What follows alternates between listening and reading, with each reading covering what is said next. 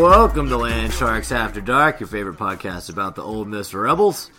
I'm your host, Justin Sanders, and joining me today, uh, just like every week, we got John Stefanczyk, my co-host. John, what's up, buddy? How you doing? We're good. We broke 60 degrees up here. I mean, spring's pretending to arrive, so I think it actually is actually here this week. So we're excited about that. It's only mid-May, so that's good. Exactly. Spring's rolling in. I guess I guess you get seasons up there, huh? That's something that in the South we don't know as much about. Yeah, yeah, you get real. Fall's beautiful because you actually get some real foliage. Right. I can imagine so. that. Yeah, but then and then you get that long dark winter that's like a real winter, unlike the, the yeah. The summer's nice because you have longer days, but the winter, I mean, it gets dark at four. Yeah, it's just depressing. Thirty at certain points, which really is. You mentioned depressing. So. Just depressing. Um. So yeah, hopefully we're not gonna uh, be too depressed today on the show. We got some some some good news to talk about for Ole Miss's sports teams. We're gonna hit some baseball. Rebels went three and one on the week, winning their midweek and taking two or three at Georgia. Um, didn't get to watch too much of the series, but uh, John, I believe, did. So he'll fill us in on uh, what he took away, if anything, from that series. Also, we're gonna touch on a couple of football commits, John. I don't know if you knew this, but the football team uh, is accepting players to play on it. Apparently, yeah, I'd, for- I'd forgotten what that was. Turns actually. out, yeah, it turns out um, we are going to have a 2017 class, or at least a few members of one.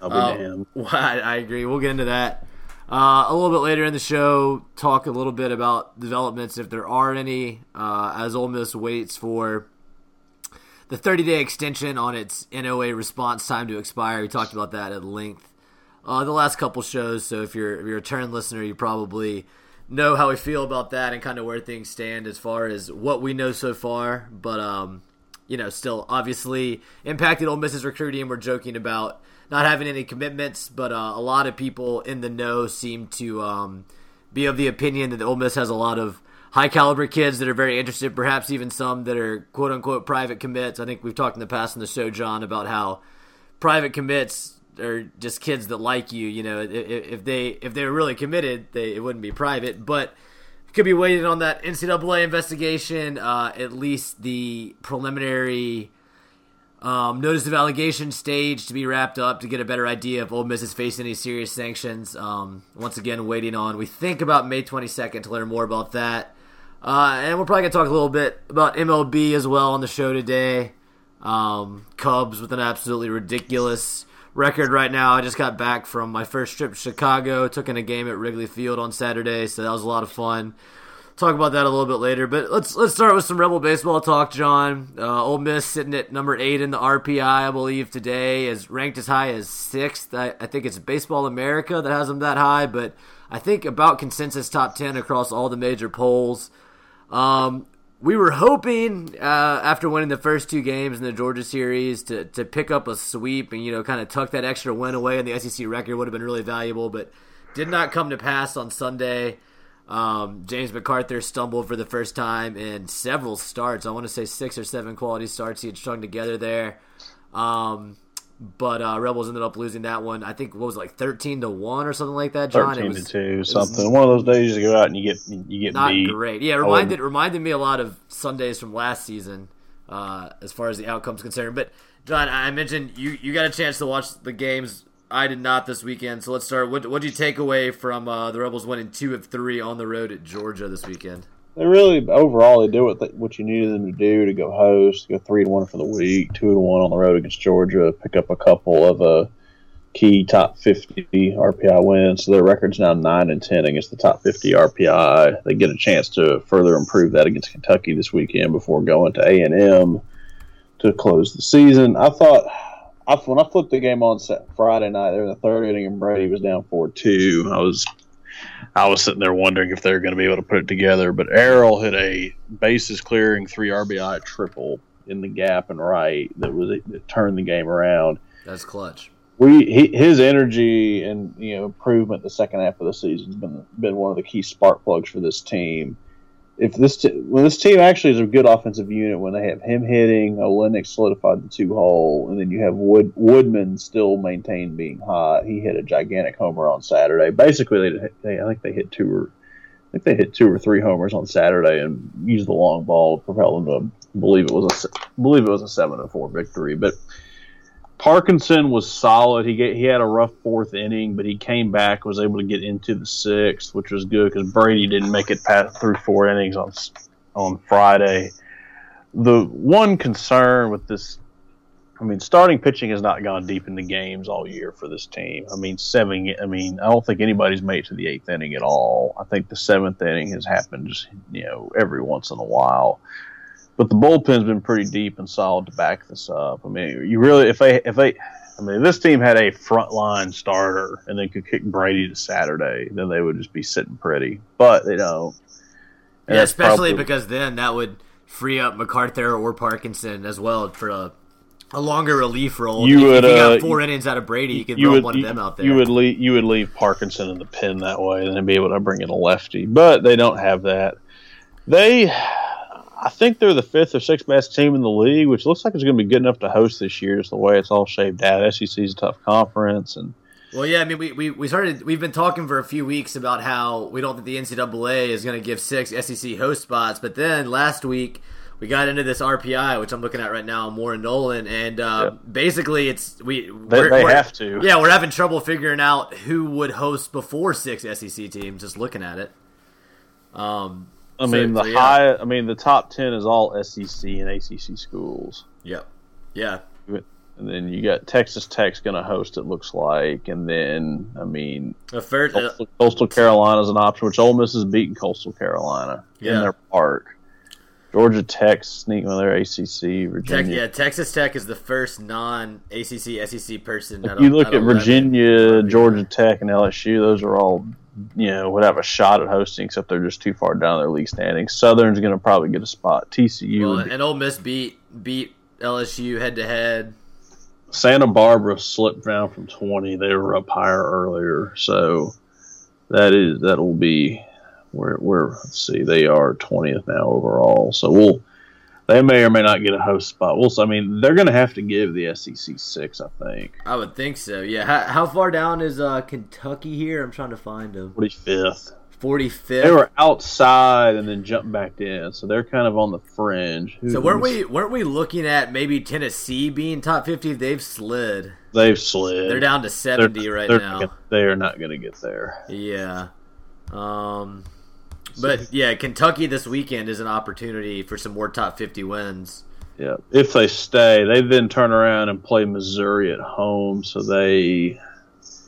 And Missouri's 97th. So we yeah, want... they. My guess is Kentucky falls outside.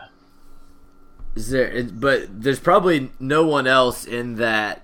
Would you say it was nine and ten against the top 50? No one else is at risk of slipping out, huh?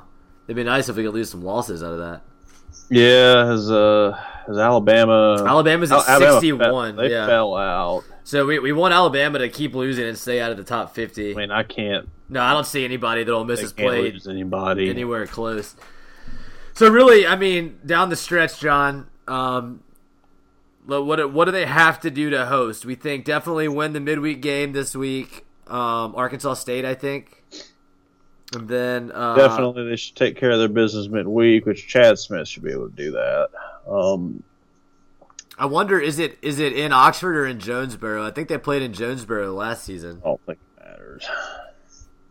I mean, it does, but it doesn't. Yeah, sure. They, they need to take care of midweek. They need to take two. I mean, it would be nice to sweep Kentucky, but I, definitely take two. I don't know if this team's got enough consistency starting pitching wise to, to sweep consistently. Yeah, I've been surprised they've been able to sweep at all this season.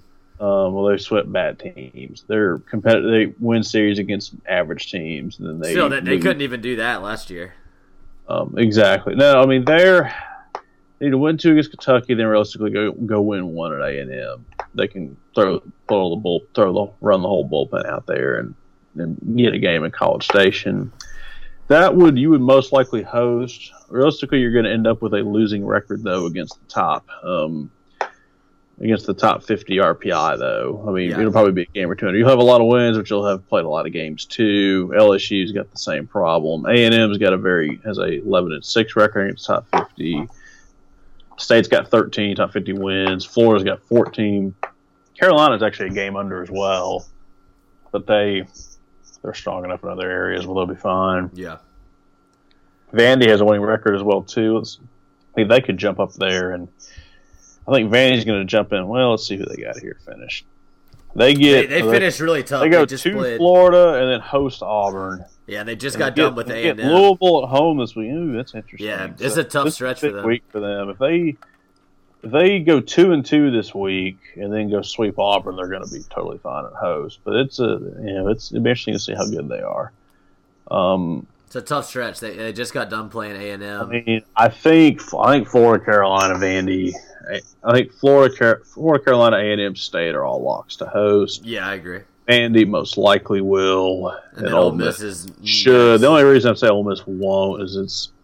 I think between Van, between Vandy and Ole Miss, which one's better? We say we have a hard time distinguishing. Um, RPIs are comparable. Vandy I- a little bit slightly better both- against RPI top fifty. Van Ole Miss has a better non-con. They're virtually tied. I would think they would, but I mean they both probably should host. I'm just saying if they if I, yeah, I agree. That's I agree with that. They, they State, both have RPI resumes. State, State has the highest RPI at 12, or they, or I guess they're sixth in the RPI order, but they've won all these series and they have this, and they have a lot of top. yeah, they have the best series wins by Gonna- far with Florida and Vandy. They're going to probably win the West given their schedule down the stretch. Yeah, they go like five, it. one, they should. So like I would, or they could even go six and zero. They're so they're in. Um, but I think I think six teams are going to host unless they just look at Southern, Ole Miss, and State, and I'll go. Well, we're we're not going to have all three hosts, but I don't know how you can really make that argument. I mean, Well, I think get- Southern should be the team that gets left out in that situation, but I don't know.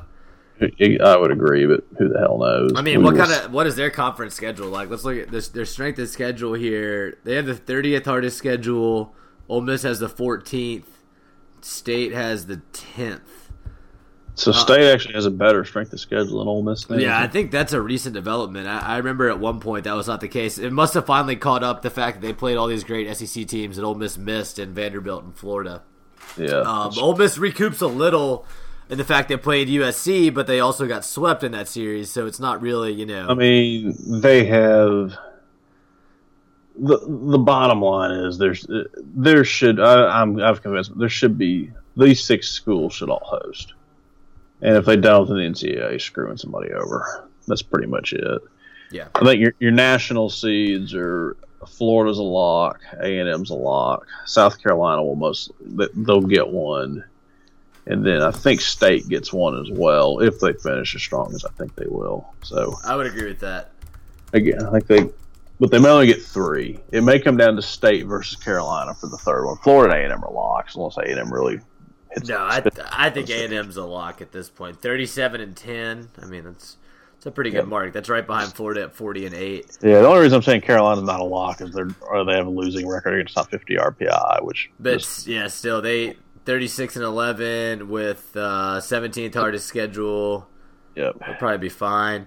Um, it'll be interesting, John. You know, Bianco has been quoted in the past as having the philosophy of let's go to Hoover, lose our two games, and get home before we have to, uh, you know, pitch too many arms. But if if they go into the SEC tournament kind of with an equal resume to Vanderbilt and, and both playing for a host spot, could be interesting to see with the bullpen depth that Ole Miss has. If you don't see Bianco put a little bit more emphasis on the SEC tournament, you think that's a viable possibility?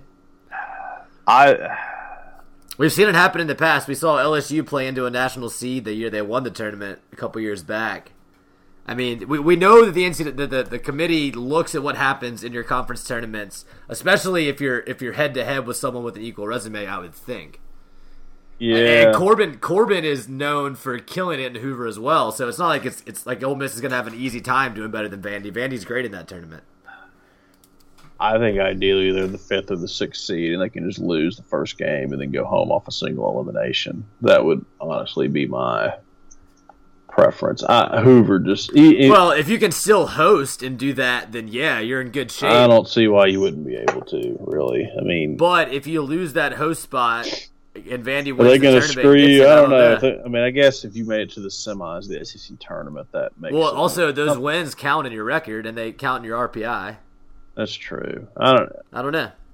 It'll be Yeah, it'll be interesting to see. I think it also depends on what happens against Kentucky and A and M. You know, if you were to sweep Kentucky, take one from A and M, it becomes a lot less important. If you get to 18, you just tank over. Right, you- right, exactly. Well, I don't know. I don't know if you'd be a four or a five or a six at that point. Anyway, we'll just have to see how it all plays Well, out. um, Ole Miss at this point, I think, could finish anywhere from like the one seed to the nine seed. That's how close Yeah. the West is. I think that's right. Yep.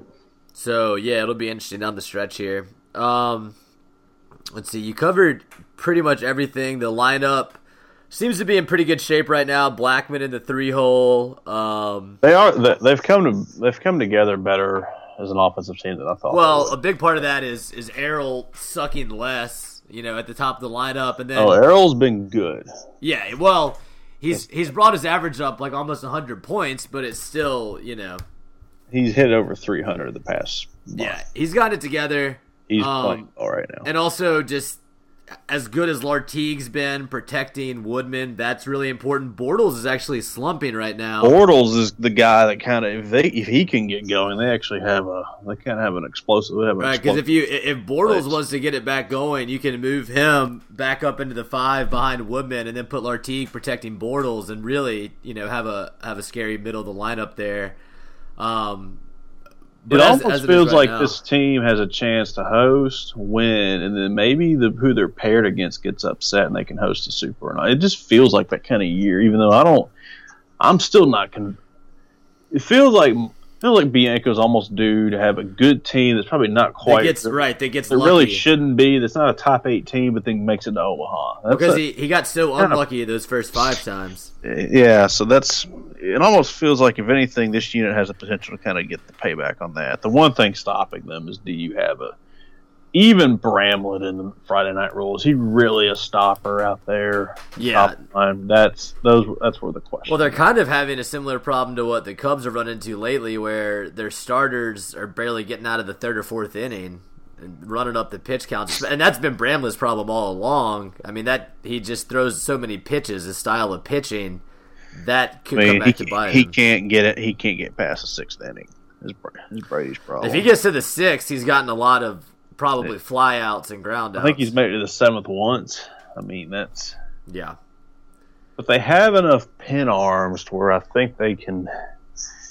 I mean, they it's not a killer. It's not great, but it's not a killer either. You're really, um, it is a little disappointing. Chad Smith had been able to put it together better, given the given the quality of stuff he has. But I mean, he, I, I feel like he could he could be a stud next year, for example. Next year's pitching staff could Possible. be And shit. Really, really, good. But we'll get that's next year. Right. I mean, then there's a there's a question mark around Sean Johnson. You know, he he could he could be anything from great two years after Tommy John to never being you know a viable SEC starter again. Really, it just depends on how things go. So Kentucky, looking at recent results, they won two out of three at home against Carolina. Uh huh. They lost two out of three to Auburn at, at Auburn. They won a game against Archie at home. They lost to Vandy series on the road.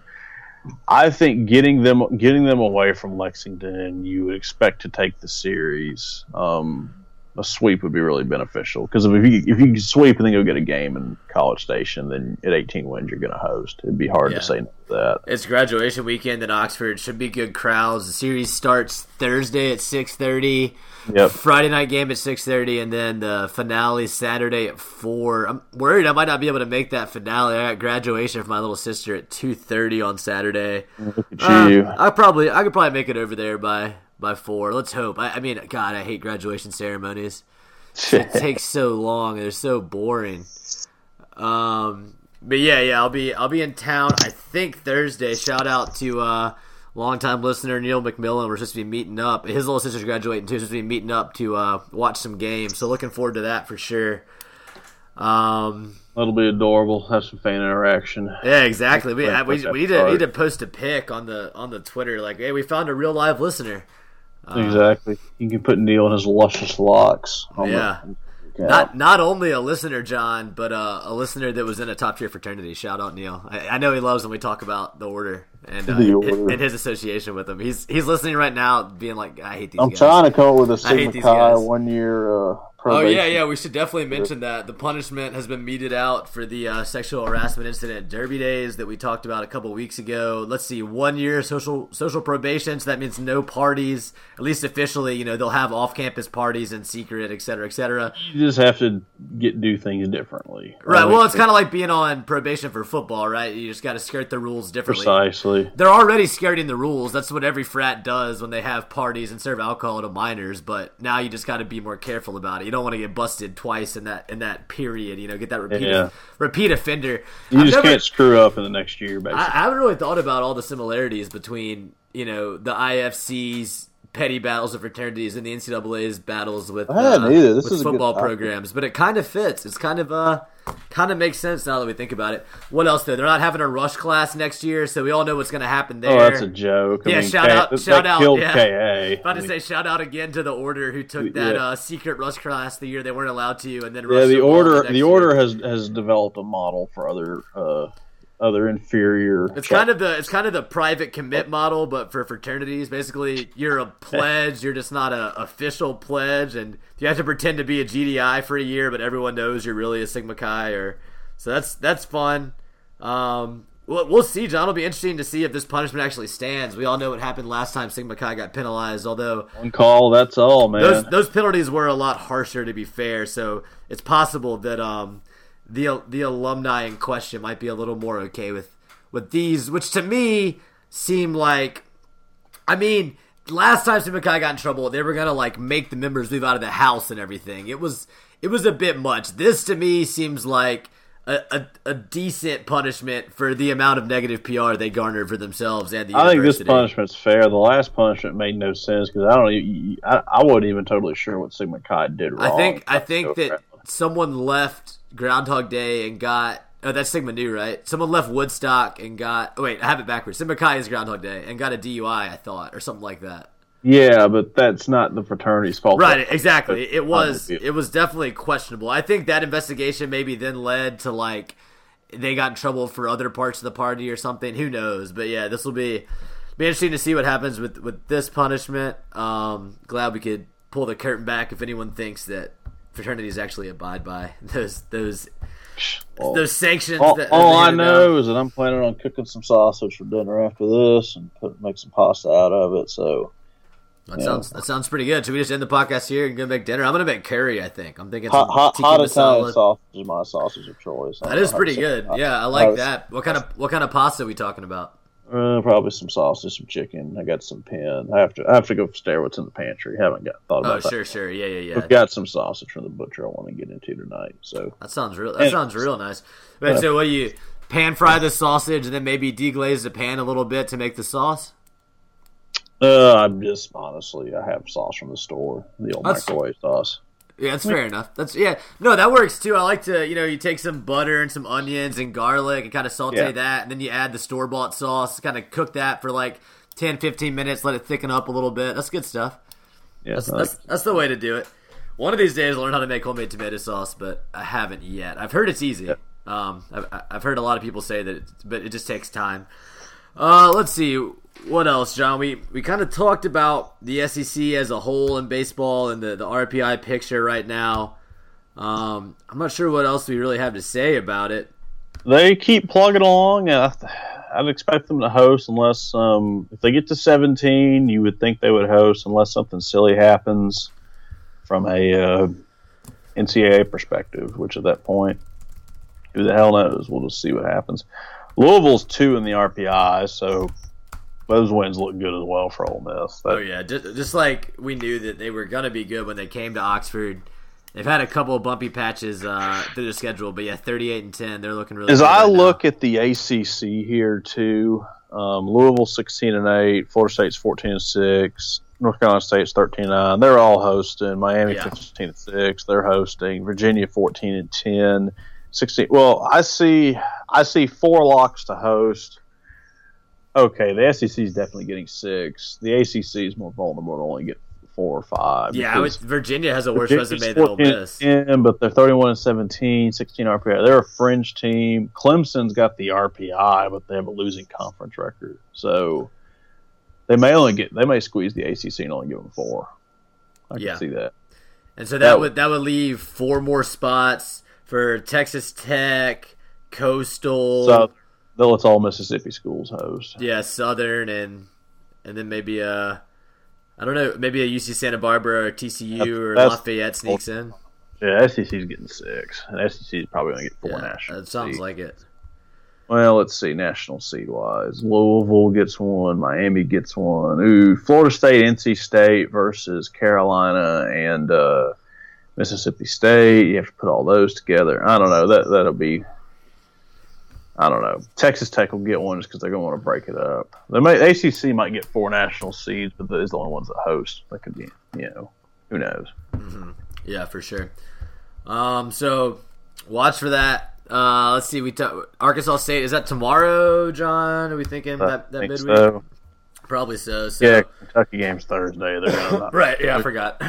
Kentucky Thursday, so they're not going to play on Wednesday. Um, watch for that. Obviously, after we get through this weekend, uh, I think there's no midweek after this, but then that A and M series is going to be huge, just like it was. Was that that was yeah last season? The last series was A and M in Oxford, and A and M was equally good last season. That was Yeah, and two years ago they went and won the division. I remember that. Yeah, yeah, that was great. They won it on in game two, I think, and they they, they Yep. locked it up before the series was even over. Yeah, and they should have, and they had game. They were up in game three, and then Yeah.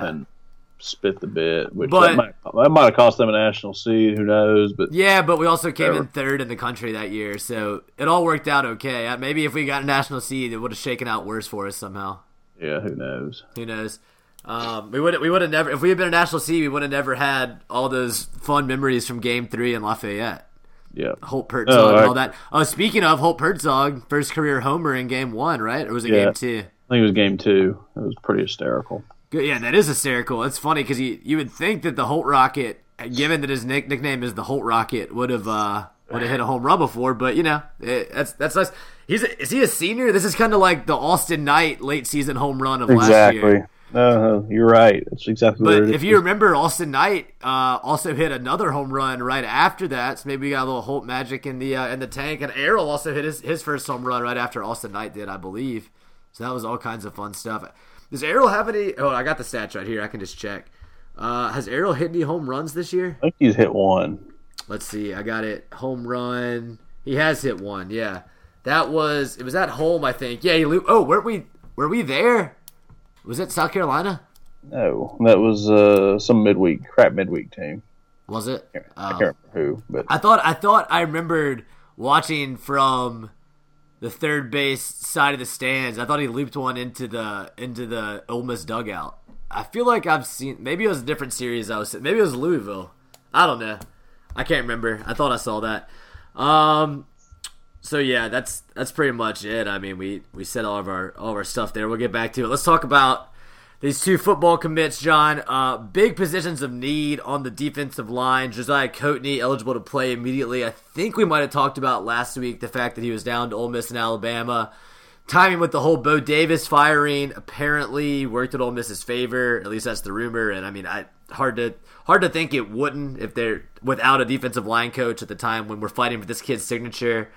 Um, of note, John, I read on some message boards that he might not have signed a national letter of intent because apparently the window to do that closed a week or two ago.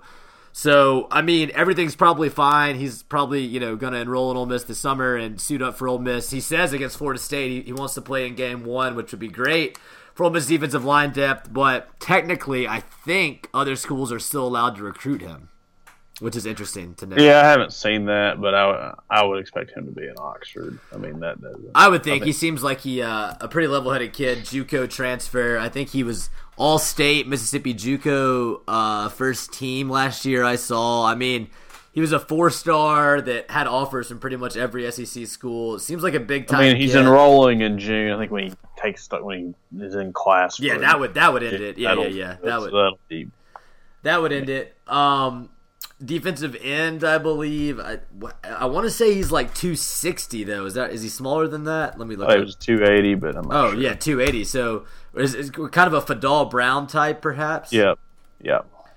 Uh, yeah, and this other guy, uh, the original lead singer for the Rolling Stones, apparently. Oh, that's a different. That's a different Brian Jones. Um, Brian Jones out of Baton Rouge, I think. Madison Prep. Yep. Um, there's there's a there's a little fly in the ointment on this, John. Uh, and if you follow the whole Mississippi Louisiana recruiting battles, you, you get this every year. This kid commits to Ole Miss, does not yet have an offer from LSU. We saw this. Jason Pellerin. Uh, I remember trying to think who else. Who was the Duke Riley was the linebacker that ended up going to LSU was one I I think Jones. I mean, Ole Miss is in good shape for Jones. I wouldn't take. I wouldn't just sit here and be like, "Oh, we're going to get this kid for sure," because I think inevitably he'll get an LSU offer down the road. Now he could react to that and be like, "They waited too late to offer Sure. me," blow them off. He could say, "This is my dream school," like a Duke Riley. He could also. There's also the possibility that Les Miles gets canned because let's be honest. I mean, depending on how the season goes, I don't have any faith in developing quarterback play. They probably go nine and three. Everybody's or ten and two. Everybody's probably all annoyed by that. Probably go, yeah, they probably go ten and two, and the fan base is livid because the two losses are Ole Miss and Alabama. There's also some rumors that uh, there's also a basketball player Ole Miss is trying to recruit Saw goes to the same Yeah, school. That there's that LSU and uh, Memorial High School in Baton Rouge aren't exactly on the same page right now. Interesting. Who knows? We'll see what comes out of it. Hopefully, this is more like a Cody Core or Brandon Bolden. You poach somebody from another school's hometown that turns out to be a contributor. And last, the, the last four-star defensive end from Louisiana we got was Garrald McDowell, which we haven't really seen contribute on the field. And But he's a lot of competition. A lot of competition at his position group. The last Yeah, couple he seasons. uh, it, it doesn't appear to be. I don't know if he's adding value or not on the roster. Well, yeah. I mean, the fact that they the fact that they talk more about Austrian Robinson than about him, I think says it all. Victor Evans is, you know, from the end perspective. We'll see if McDowell does anything this year. But there, there's going to be opportunities. Um, the defensive line and the uh, the defensive backs. There they're going to be a lot of turnover the next couple years. So let's talk about who is going to be leaving after this year. Definitely Fadol Brown. Uh, definitely Isaac Gross. Um, potentially Breland Speaks. Probably not, but he will be draft eligible. Um, let's see who else am I who else am I forgetting here? It's coming back this year.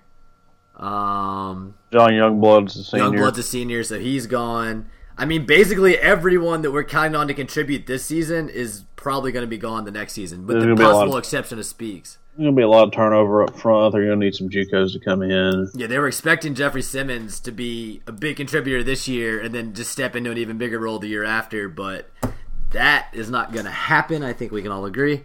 Um, so it's it's huge to get Coatney, who's eligible to play this season while we have the depth, and then hopefully step up and be a full time starter the season after that with a year of SC experience.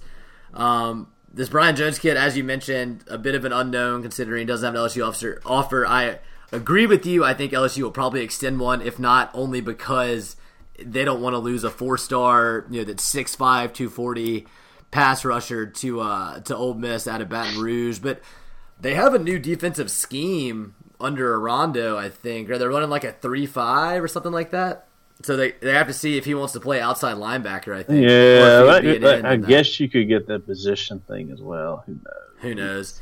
Um, but yeah, it's a, it's a it's a good get. I mean, really, John, I think the it's it's good to be adding recruits. It, it was great to add Coatney after missing on Simmons uh, late in the game. But I think even larger than than just you know, it's always good to be recruiting four star players. This is a sign that people are starting to feel you would think these recruits are, are hearing good things from the Ole Miss coaches about the NCAA investigation. They seem confident enough. I mean, obviously Brian Jones is a long time until signing day, but apparently Josiah Coatney felt good enough about where the investigation was at that he would come to Ole Miss immediately um, over. You know, he could have gone pretty much anywhere else. So I would say that's a good sign. Be interested to see if um, after May 22nd, if things do indeed Uh, look like the investigation's over at Ole Miss. Look like the infractions aren't going to be enough to you know spell any true doom for the program. No bowl bans, no show causes, uh, no more than four scholarships lost a year. Um, I'll be interested to see if we if we see some movement on guys like Cam Akers, who we long heard was an Ole Miss lean. Um, I've had my doubts, but you know I, I don't know anything compared to what the coaching staff knows. Or uh, Higgins, I think, who's committed to Tennessee right now. I've heard some other names um, potential. I, I I'm not sure who all the pay sites are claiming are private commits. I think Scout is the site I've heard from friends that Yancey Porter maybe is saying that Ole Miss has private commits. I'm I'm not sure who all that they think it is or if they revealed any names or anything, but definitely something to watch after the NOA comes out. Obviously, we're interested to see what's in the NOA, but if it is indeed light, which I feel like these two commitments are trending towards you know things are probably on the on the the good side of punishments for Ole Miss. Um, be interested to see if we see 2017 recruiting pick up because even with this addition, John, still only four commits, two four stars, and then I'm not sure who the other two are. Now that I think about it, I know Dede Bowie from Morton, who's a four star that was at one time committed to Alabama. It looks like, oh yeah, Ben Brown, the private school offensive lineman. Mark, the private school right, and then Markel Markel Winters, that like unrated JUCO guy that announced in the middle of some PR shitstorm that I forget the exact details of. Um, so yeah, only two actual commits. Still got a long way to go to fill up this 2017 class. So hopefully there are some private commits out there. How do you? What do you think about that? Do you do you buy it? I don't know if I buy the private commits. I buy there's a lot of people interested in waiting to see how the NCAA thing. Sure, yeah, out. I agree with that. Private I commit think, is pretty I strong. I think the release of the response here, hopefully a week from uh, a couple weeks, will help ease people, give some tangible, something tangible people can look at, and then you know feel better about the situation. Mm-hmm. So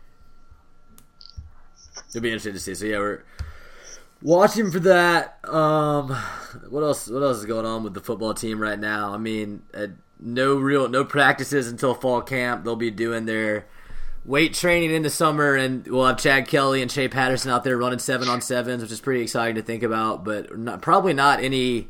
The only news that's going to come besides recruiting news would probably be bad news. So no news is good news as far as the current team. yeah, just stay, stay in the weight room, stay out of the uh, the, the drunk tank at OPD. Yeah, everybody just needs to ignore crap out there, like FSU being a ten point favorite. Just we're oh wait. yeah, we should definitely talk about that. Yeah, I mean it opened at like eight point five on my online book. Five dimes, it's up to ten. I I feel good even this far out about ten points. I I, I have trouble thinking that Ole Miss with senior Chad Kelly as a starter is going to get blown out in the opener, but I don't know. I mean, Hugh Freeze has been pretty good in openers so far. He has. Um, I like the idea of him having a real opponent to start off the season. Me too. It helps him focus the whole off season. Yeah. yeah, for sure. I think that because the way they played against Boise and the intensity we saw two years ago was really. Hopefully, we can see that again. Yeah, that was that was nice. That was good. Uh, and then obviously the Vanderbilt opener with James Franklin and the Jeff Scott run and all of that was intense and. Uh, that was fun. Laquan Treadwell's uh, debut. I I think uh, yeah. Did you see that the the Vikings opened their season in Nashville? Is that right? Yeah. So Treadwell Treadwell gets to debut the in the NFL, the same stadium he debuted in the SEC. Pretty cool. That's pretty cool. I would like to. I would definitely like to go to that game. Speaking of rebels and the pros, Robert Nkemdiche getting a, uh, a good bit of positive press right now. Arians is loving him in Arizona said he is quote bench pressing an offensive lineman during a walkthrough or something, which seems silly. Like you, you would think NFL coaches would get kind of mad about that, but I don't think it was like the starting offensive lineman. I think it was like a, a rookie camp walkthrough or something. Probably didn't care about him roughing up some basic the equivalent of walk-ons. Basically, he probably was just happy to see intensity. I, I think Robert, a guy that has a motor problem, quote unquote like I said, Robert, like a guy that had all his pressure and expectations just kind of go away sure. by getting drafted. He looked generally happy. Process was over with, and where he's going, it wouldn't shock me if he had a monster year. was like still, NFL I mean, he, he still got the first round pick, but the fact that he fell down to thirty first, I felt like took away a lot of the expectations for him. I mean, if he if he has any production at all as a rookie, I feel like it's it's a victory for the Cardinals front office Um, so that kind of it's not like he's being counted on as a top five. You know, we it's not like some bad team spin a pick they could have gotten a quarterback with or something on him, and he has a lot of pressure from day one. So also joining the great defensive line. Um, I, I, I kind of uh, feel good about. I kind of like the Cardinals now. I kind of like the Vikings too. I gotta say, and I, I, I mean, Dolphins are fine. I, I'm I'm gonna consider myself a mild fan of all three of those. Probably the most the Vikings and the Cardinals after that, just because you love watching a, a skill player from your school get to catch balls in the NFL. No, I, I can. I think the Vikings and the Cardinals are fun to watch. I'm indifferent. Yeah. I mean, I enjoyed watching the Cardinals last year.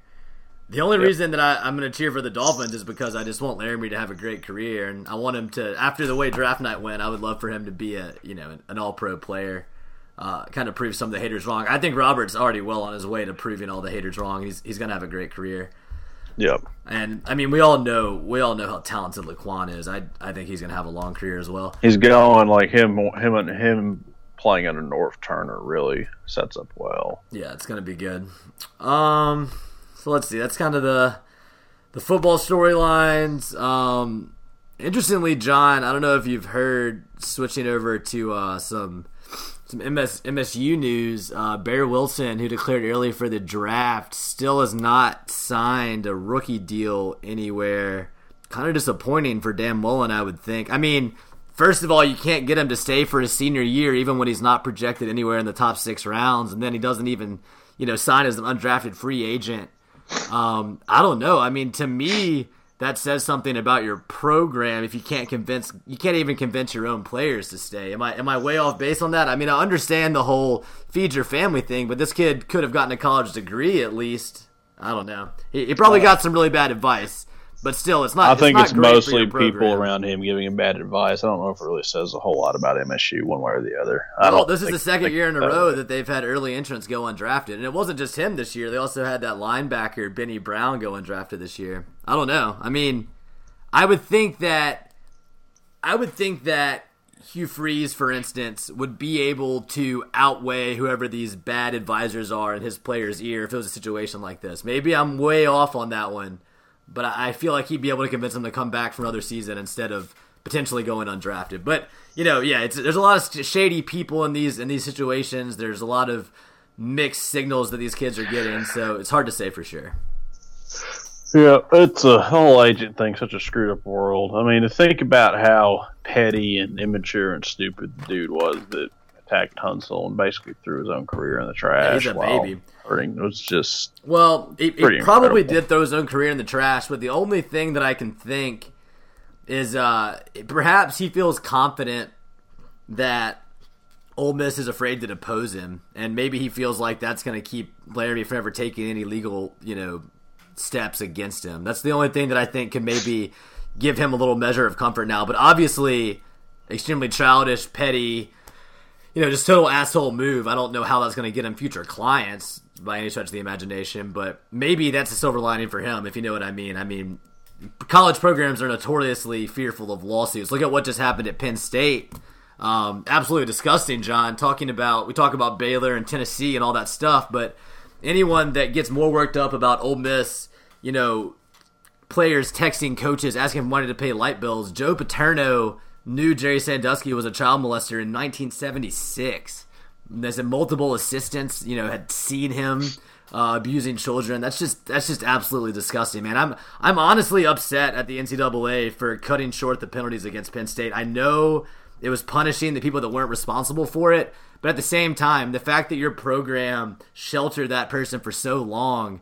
I feel like there should be some repercussions on the program as a whole, not just the coaches that were involved. I hope Ole I hope Ole Miss gets twenty scholarships then for that line of thinking. That's my what comment. You, oh, you're, um, say, you're saying you're if, saying let's punish people that didn't do anything wrong. Look, uh, the, the Penn State. It's totally thing, different, man. That's that's Penn, so different. The Penn State thing is clearly beyond the football program and has to go up to the top of the university. The whole it's just like Tennessee. I mean, Tennessee's basically on a Penn State path until something hits them. I don't know what it's going to be, but I mean, how how in the hell does Butch Jones get through this? Is just mind blowing. I mean, that's that's my well, thought on this. I mean, I mean this Butch, is it, it, it's a whole organizational structure problem, not just the football program. I don't think the this is beyond the NCAA's means, and they acted so stupid taking those scholarships away at that point that it was like, I don't know. I mean, you. I, I, don't know why you would take a scholarship away from a football program as a result of all that. That's it, it's not even because like you're punishing the fans and the boosters, the people that I mean, and the administrators that I mean, they got to enjoy of the hundred and whatever thousand people that go to a football game. Less than one percent had a less than 0.1 percent had a clue what was even right. going but if Joe Paterno hadn't covered up for it, and, and if he had gotten fired twenty years earlier, you they wouldn't have had all those Joe successful Paterno. seasons was you dead. Joe Paterno and you take his name. He, you say he never won a game, and you erase him from the record. You okay, did, I'm fine with that too. Did you, they, did you they give him the Pete Rose treatment. That's that's the solution. But I don't think they did that. Did they? They haven't done that yet. Well, they did because the NCAA is really stupid. I I would be more okay with that, but the fact that they handed out all those punishments and then what a year and a half later revoked them, and then you had students on campus, you know, chanting Joe Paterno's name that night and all that stuff. I mean, it's just it's just disgusting, man. I mean. I know it's only sports, but I think we can all agree situations like this, situations like what's going on at Baylor and Tennessee. I mean, it, it's beyond the pale of everybody cheats. It's beyond the pale of we're asking athletes to be morally superior. No, we're just asking sports programs to not, you know, violate the law. We're asking sports programs to not be detriments to the community they're a part of. I don't think that's too far to go, you know. Here, here's a thought that crossed my mind the other day is it if think about the SEC West is you look at Alabama has a compliance and a legal department and an administration committed to winning and a coach committed to winning and knows how to get the job done. So therefore they're Alabama. Right. LSU has all the off the field stuff in line, committed to winning from a lawyer compliance perspective. Yet their coach has no clue how to coach offense or much less coach a quarterback so they can't quite get over the hump. Auburn's committed off the field. Their coach doesn't really know how to manage a locker room. Gus just Gus an OC makes sense. He can't be a head coach. I mean, he took over the program after Chizik, and that was it was kind of what what he what Gus did in 13 is really similar to what Nutt did in 08 at Ole Miss because Ole 08 Ole Miss should have won more games than they did, and probably mm-hmm. 13 Auburn should have lost more games than they did. So I think those teams are pretty damn similar. With a one year quick turnaround, but then it all falls apart pretty soon afterwards. Ole, you know, point is, is that you look at Ole Miss, they have the coach, they have a coaching coach, a guy that can coach quarterbacks and freeze. Mm-hmm. But they have a compliance department, a PR department, and a legal department that is so stupid because you look at what I'll Baylor, give you, I'll give you PR. Tennessee, and all these other people get away with, and then Tunsil sits seven games. I'll, it's well, like first of all, I like we have the opposite of problem of everybody. I That's mean, true. Pretty amazing. Uh, I I'll give you the whole PR thing. I I I still am not ready to say the compliance department has screwed Ole Miss yet because we don't know. We don't know what the punishments are going to be. We don't know. I mean, the last thing you want to do is have the NCAA roll on you twice as hard because they say you didn't, you know, tell the truth or whatever. That, that happened to Tunsil. Davis, the that's why Tunsil missed seven games. Apparently, was because he initially lied to the NCAA. I don't well, know. I would be worried if our compliance department if our compliance department was potentially doing the same thing. I don't know. It's I just think in hindsight we're going to know a lot more about this. But I definitely agree with the P, the PR standpoint. At the same time, how was though, Tunsil ever put in a position to lie to the NCAA? How do you not have your duck? Well, I think it's possible that I think some coaches probably knew what was going on, but it's it's possible that some administrators and compliance people and other coaches maybe uh, didn't know that he had, you know, committed some of these violations, and that that probably is on Ole Miss. Um, and what's the opposite of the compliance department, John? Who's the what would you call like the shadow compliance department that's responsible for making sure that cheating is like gotten away with? Let's call it the shadow compliance department for now. Let's so, call it the booster club. Let's but I, I think it's it's not boosters though. I'm talking about like Let's call it Cannon Motors. that's not what I'm talking about though. I'm saying there should be an assistant AD or someone in the players' parking lot, looking at all the cars, trying to figure out if any of them are potential violations. You know what I mean? Like we got to be aware of, especially a star player like Tunsil. He was driving a loaner car for six months. How did we not, you know, pick up on that and figure out how we can make that okay? Like that, that you blame Cannon because whatever. we assume Cannon would document this correctly. That's that probably true. That's probably true. So once again, we come back on. We just got really unlucky, and we ran into a, a dumbass rogue booster. Unlucky, more like stupid. We're too stupid to win off But- the field. But That's you can't blame. I don't know if you can blame Ole Yeah, Miss administrators for the actions of a booster. I don't know. They're not committed. They well, they they at least are partially responsible for being too ignorant to not Right, Take the I agree with that. I agree with that. They should have known what was going on with the loaner car and can't take proactive. the benefits of your football program, bring in lots of attention and revenue, and then not play dumb, play dumbass when you know not everything's squeaky clean around the edges because nobody's squeaky clean. You can't take the money and then like, oh, we're gonna like, come on, you can't play that game, guys. You have to be either you're committed or you're not. Get committed. I think I think they're committed, and once we see, uh, once once we see how minor the uh, Now, if they sign like a fifth ranked recruiting class this uh, February next year in 2017 recruiting, all all's well that ends well, and Chad take They're this to not. They're not going to sign. Well- oh, well, yeah. The only way Yeah. they're going to sign a top five class is if they basically go to the playoff. Because I think they'll they'll, they'll probably sign a decent class, but after last year's class, I just think it's unlikely they're going to reel in a ton of elite guys unless unless they make really good pitches to some defensive guys. Because like we just talked about, there's obviously going to be Yeah, playing time available. Cool. You there, Justin? Sorry. Yeah, no, you're good. Um, no, I was just saying, you know, the only it, I, it's possible they could reel in an elite defensive recruiting class based on all the available playing time, but I, I doubt it's going to be anywhere close to the class we just saw as far as rankings wise. I expect more like a. I, I, maybe I'm naive to think this, considering we only have four four commits right now. But I'm expecting somewhere in the 15 to 20 range. I would think Would top my 20 guess. is the goal because they're gonna they're gonna take a number of JUCO kids. Well, it's more. It's really more important purpose. to fill specific needs in this class than to yeah, amass and, and some they're sort se- of a high they're gonna self-impose three or four scholars as well. So that's I mean Well, by this class, they'll probably be officially imposed, but they've self-imposed the last two classes. they're I mean, planning on they're planning on imposing at least like yeah, three. yeah, no doubt. I mean, I think Ole Miss has already offered at least three a year. I mean, we all heard everyone that knew anyone was saying nine over three. I'm pretty sure that was what Ole Miss originally offered up to the NCAA. I don't know if it'll end up being more like you know four or. 12 over over 4 or uh, 12 over 3 40 or something like that who knows but uh, I think I think they're expecting at a minimum three a year to be lost. Just looking at the number of spots they've left open the last few years, plus you know the rumblings coming out of Oxford. Three a year is okay. It's obviously not ideal, but they can. They can have already kind of started working storm. around that. Yeah, Um, I agree.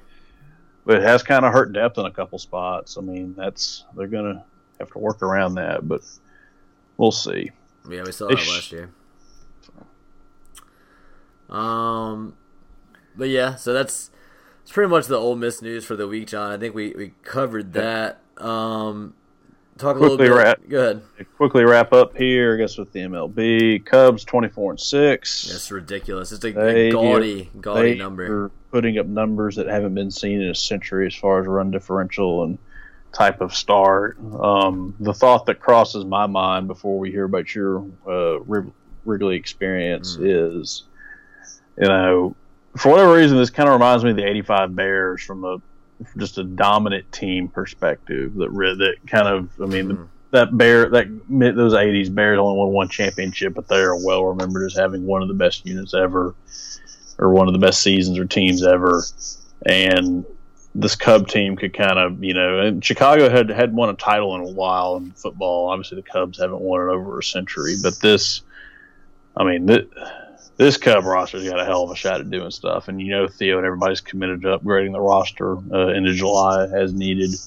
So that it- it's going to be interesting to watch. I mean, Yeah, no doubt. I'll be interested to see if at the trade deadline they opt to go for a starting option or a reliever. I at this point, I think a potential a, reliever could be I would go. I would go get a pin arm. Obviously, it depends on you know who's dealing who at that point in the season. I mean, if you could, if you could maybe get, I would say if you could get like a top ten starter, for instance, if you could, if you get Oakland to deal Sonny Gray or something like that. But other than that, I think the pen needs a lot more work than the starters. Obviously, you got Arrieta and Lester at the top, really good.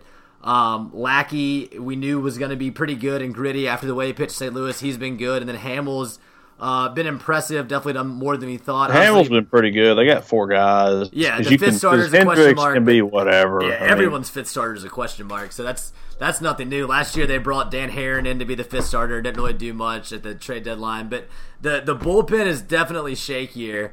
Um, I, I think they feel good about the very end of it, but middle relief definitely questionable. And Adam Warren solid. Uh, yeah, um, what's his face? Uh, pitched three innings yesterday. Trevor Cahill um, did decent yesterday. I would think they'd go get a bullpen arms. What I would. That would that, that would definitely help them the the way their lineup is. I I could see adding a bullpen arm to the mix halfway through the season just make them that much scarier. Um, once they get a lead on you, if they could run somebody out there that's going to shut you down. Um, but dude, Wrigley Wrigley was great, man. It's like a it's like a really classic stadium. You know, I was thinking about it with the new Yankee Stadium. It's basically Wrigley and, and Fenway, pretty much. They're the only you know vintage classic stadium still yep. out there. Am I forgetting anybody? No, that's it. You're um, right. Yeah, it's really cool, really intimate feel. We had great seats, um, pretty much straight up from third base. Uh, probably, let me try to guesstimate here. We're in the lower level, so like under the under the second level deck, pr- probably like 60 or 70 rows up. They were great. They were great seats. Um, new video boards are really great in Wrigley. Obviously, the old classic ones had their appeal for old baseball fans, but I, I was glad that I was able to watch, you know, like modern graphics and stats and everything. And really yeah. nice. Uh, long line for the bathroom, but it, it moves quickly. Um, Cubs fans enjoy some beer. I don't know if you've heard, they, they do like to drink. Um, met some cool people. We were sitting in front of a guy that has a Cubs podcast and blog that he writes for, and they had lots of interesting insights. They also had like fun fun song parodies for all the players. The best being Addison Russell is like da da da da da da da da do the Russell. And that was fun. Um, they they sing songs for everybody. Um, trying to think who else ran into somebody that had that knew people that we knew and had been to Jackson before. It was just totally random. Um, it's a small world. Actually, uh, yesterday we were having lunch uh, at a bar in the neighborhood of our Airbnb before we had to fly out a couple hours later, and our waiter played baseball under Mainieri at LSU back in oh. 99 through 01. Yeah, it was super random. He was talking to us about all kinds of SEC crap and about trying to get uh he, he's he wants to do like SEC watch parties at his at that bar next football season or something. I was like, yeah, sure, dude, go for it. But uh, that was random. It's a it's a small world, but overall, really experience was great. Um, Cubs swept the Nationals. We saw Game Three. We got to see Jason Hammel as we the aforementioned Jason Hammel. He, he only lasted, I think, four innings. His pitch count got up really high, but um, Cubs battled back from being down. I was talking to you before the show, John. Bryce Harper probably really mad at himself and at the Cubs after that series. The game we were at, um, he had a he had a fly out from Addison Russell that he dropped and turned in. It might have been foul even if he hadn't touched it, but it it went off his glove. Scored two runs, ended up being a double. So that was basically that game. And then in yesterday's game. I'm sure some of y'all saw it was uh, the first time in like hundred years that someone recorded seven uh, seven times on first base without recording a plate appearance or uh, recording an at bat, excuse me, because he was walked six times intentionally and then hit by a pitch. So um, to get the sweep and to neutralize their best players so effectively, um, big win for the Cubs. We were talking before the podcast about I saw the ESPN Power rankings a couple hours ago looking pretty random at this point. Like with with Cubs and then uh, Nationals behind them, and White Sox and Red Sox. It's just a, a, bunch of teams you probably didn't expect in a normal year, I guess you could say, with the exception of maybe the the Red Sox a few years ago when they were so good. Um, I don't know. I, I said to you, John, beforehand, I don't really think the Nationals are the second best team, but I think it'll be a second before someone emerges. If you had to I mean, the Cubs, like you said, 85 Bears. The Cubs are the juggernaut right now, but I think it'll be interesting to see who's going to be the next team that emerges. It could be the Red Sox. They're good. I said earlier the Pirates are I think the Mets are out. the biggest threat in the National League with their pitching. Definitely, yeah, the Mets are definitely great. Did you see that Bartolo Colon home run? Hysterical. Yes, that was just so absolutely great. hysterical. Love it. Love that guy. Love watching him The bat. Mets are a team that play that is better suited for the postseason than the regular season because they No have so many. I mean, Steven Matz is their fourth starter. I mean, that's absurd. Yeah, no doubt then- about that. American League, White Sox. I mean, what if you had an all Chicago World Series? That'd be pretty hysterical. That would, dude. That would be potentially awful. Like, I don't want to imagine what the Northside Cubs bros would say. Like, what terrible, offensive things would be published on the internet if the White Sox beat the Cubs in the World Series. Like, talk about classism, racism, all rolled into one like giant, giant pool of dystopic social media. That that would be the result. I mean. Even if just the Cubs make it to the World Series, I think Chicago's going to be put in a state of emergency, probably, if they're smart. Yeah, it, the, the fans are rabid, man. They they want this bad. They were going crazy uh, during that game. It was really fun, um, for sure. So interesting season for the Cubs. Got some cool gear. Got a hat. Got a sweet quarter zip. Got a T-shirt with a bear drinking a beer on it, trying to catch a foul ball with the beer. So successful weekend overall. Had a great time. Want to go back to Chicago soon. It, really really cool city. Had a lot of fun. Cool, cool. I think there's anything else. The Rangers are plugging along at 18 and 14. They lose three out of four in Toronto. Then they go sweep the Tigers. Verlander pretty much shut us down yesterday, and then the, our uh, our backup catcher was a former Tiger that we acquired in March. It hits a go-ahead grand slam in the eighth inning. It was pretty funny. Mm-hmm. Yeah, first his guy's first homer of the year, so he was just straight trolling at that point. Um, let's see- what happens. I think the Mariners are leading the AL West by half a game right now. They're off to a pretty good start. We'll see if they keep it up. I tell you, who's bad? The Yankees are really bad this year, Yeah. which is kind of uh, funny. The Yankees and the Cardinals. So that is funny. yeah, Washington St. Louis sucks. Gonna make me happy. Yeah, that, that's that's nice. And watching the Yankees be bad is not uh not something that upsets me by any stretch of the imagination. Um, but yeah, I think we uh we pretty much covered it all this week. Uh, this week. Um, you know, watch watch some baseball. Look for me and Neil. Uh, Thursday, Friday, Saturday. Hopefully, I'll be at that Saturday game. Uh, if you're gonna be in Oxford for graduation, hit me up. Uh, if we're really friends, you should text me. If you want to be my friend and you listen to the show, I would. Uh, you, you've earned my friendship at this point by listening. So uh, tweet at me, or um, that's probably the best way to get in touch. And would love to hang out in Oxford, take some baseball in. That'd be a good time. Um, but for now, um, thanks for listening. You can subscribe on iTunes, of course. Um, follow us on Twitter. There's a Facebook page you can like. Check out our website, alwayslandsharksafterdark.com. Listen to old episodes. Not sure why you'd want to, but if you're curious, they're there. Uh, you can check out our our pretty cool web design kept up by uh, webmaster Sean Ray, uh, great friend of the show. So check that out. Uh, other than that, though, um, for John, I'm Justin, uh, and we're gonna talk to you again next week.